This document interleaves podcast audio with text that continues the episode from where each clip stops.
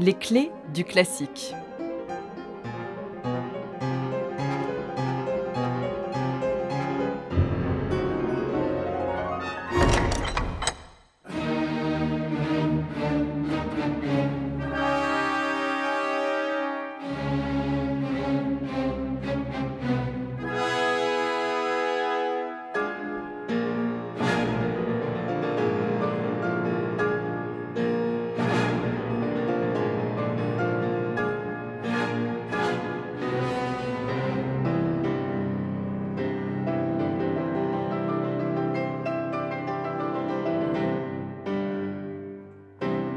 17 février 1855 à Weimar. Le public assiste à la création du premier concerto pour piano en mi bémol majeur de Franz Liszt. Le compositeur est au clavier, Hector Berlioz à la baguette.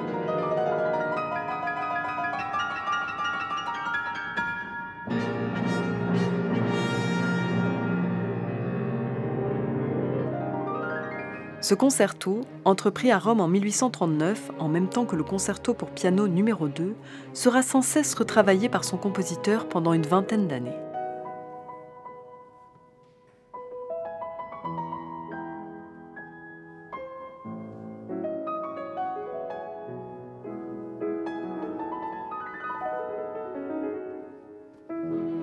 Il faut dire qu'à la fin des années 1830, Liszt n'a plus beaucoup de temps pour composer privilégiant sa carrière de pianiste. De 1839 à 1847, il voyage beaucoup en Europe et enchaîne les concerts. De Glasgow à Saint-Pétersbourg, il rencontre le succès et partout on l'adule. C'est ce que les musicologues appellent la glance période, l'âge d'or ou la période d'éclat.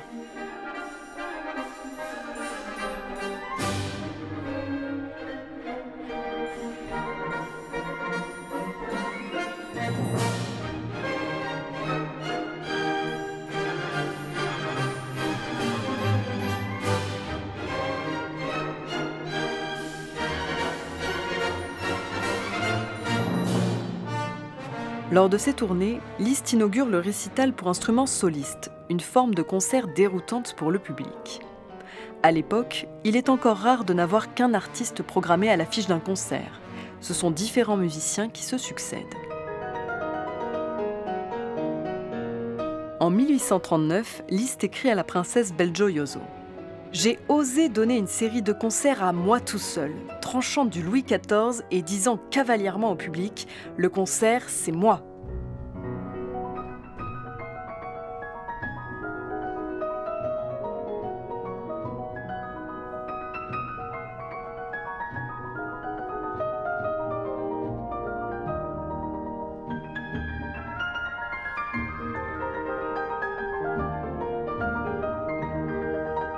Doté d'une virtuosité technique, Liszt est impressionnant à voir et devient une véritable idole.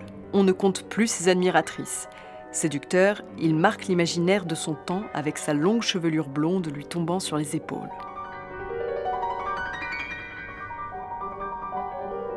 La musicologue Cécile Reynaud rapporte une description de Liszt par Eva Hanska, la maîtresse de Balzac, lors d'un concert donné en 1843 à Saint-Pétersbourg.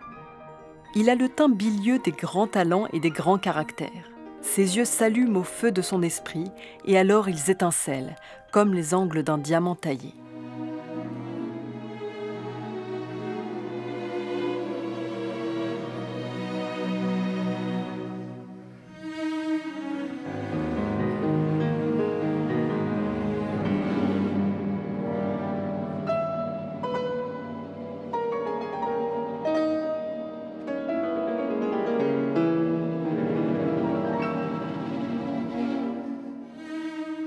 À la fin de la Glanzpériode, Liszt s'installe à Weimar comme maître de chapelle. Devenu chef d'orchestre, il dirige la musique de Wagner et de Berlioz qu'il apprécie beaucoup. C'est à cette période qu'il se remet à la composition. Il écrit beaucoup de musique symphonique, dont ses deux concertos pour piano.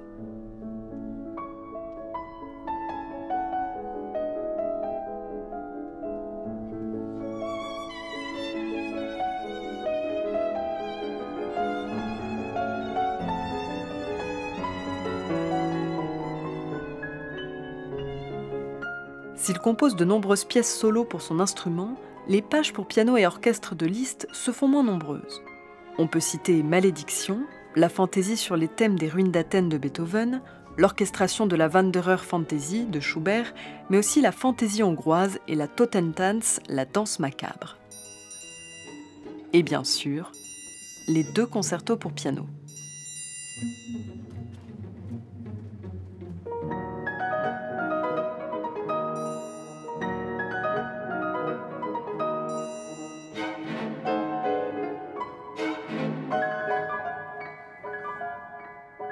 Le concerto en mi bémol se compose de quatre mouvements, qui ont la particularité d'être enchaînés, ce qui le rapproche du poème symphonique.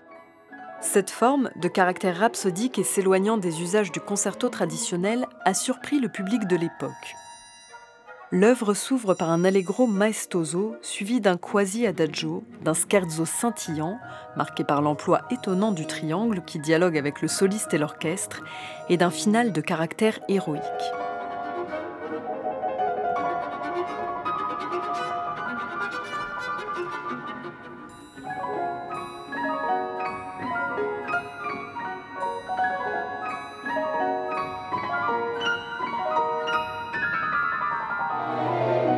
La réapparition de thèmes d'un mouvement à l'autre, comme celui du premier mouvement à la fin du scherzo et du final, donne à l'œuvre sa dimension cyclique et lui confère une unité.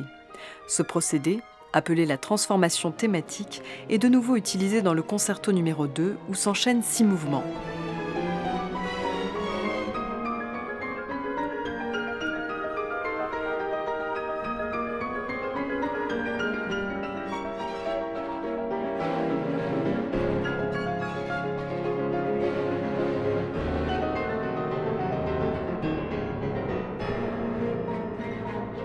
Le concerto numéro 2 sera créé deux ans plus tard, le 7 janvier 1857, cette fois sous la direction du compositeur, avec l'un de ses élèves au clavier, Hans Bronsart von Schellendorf.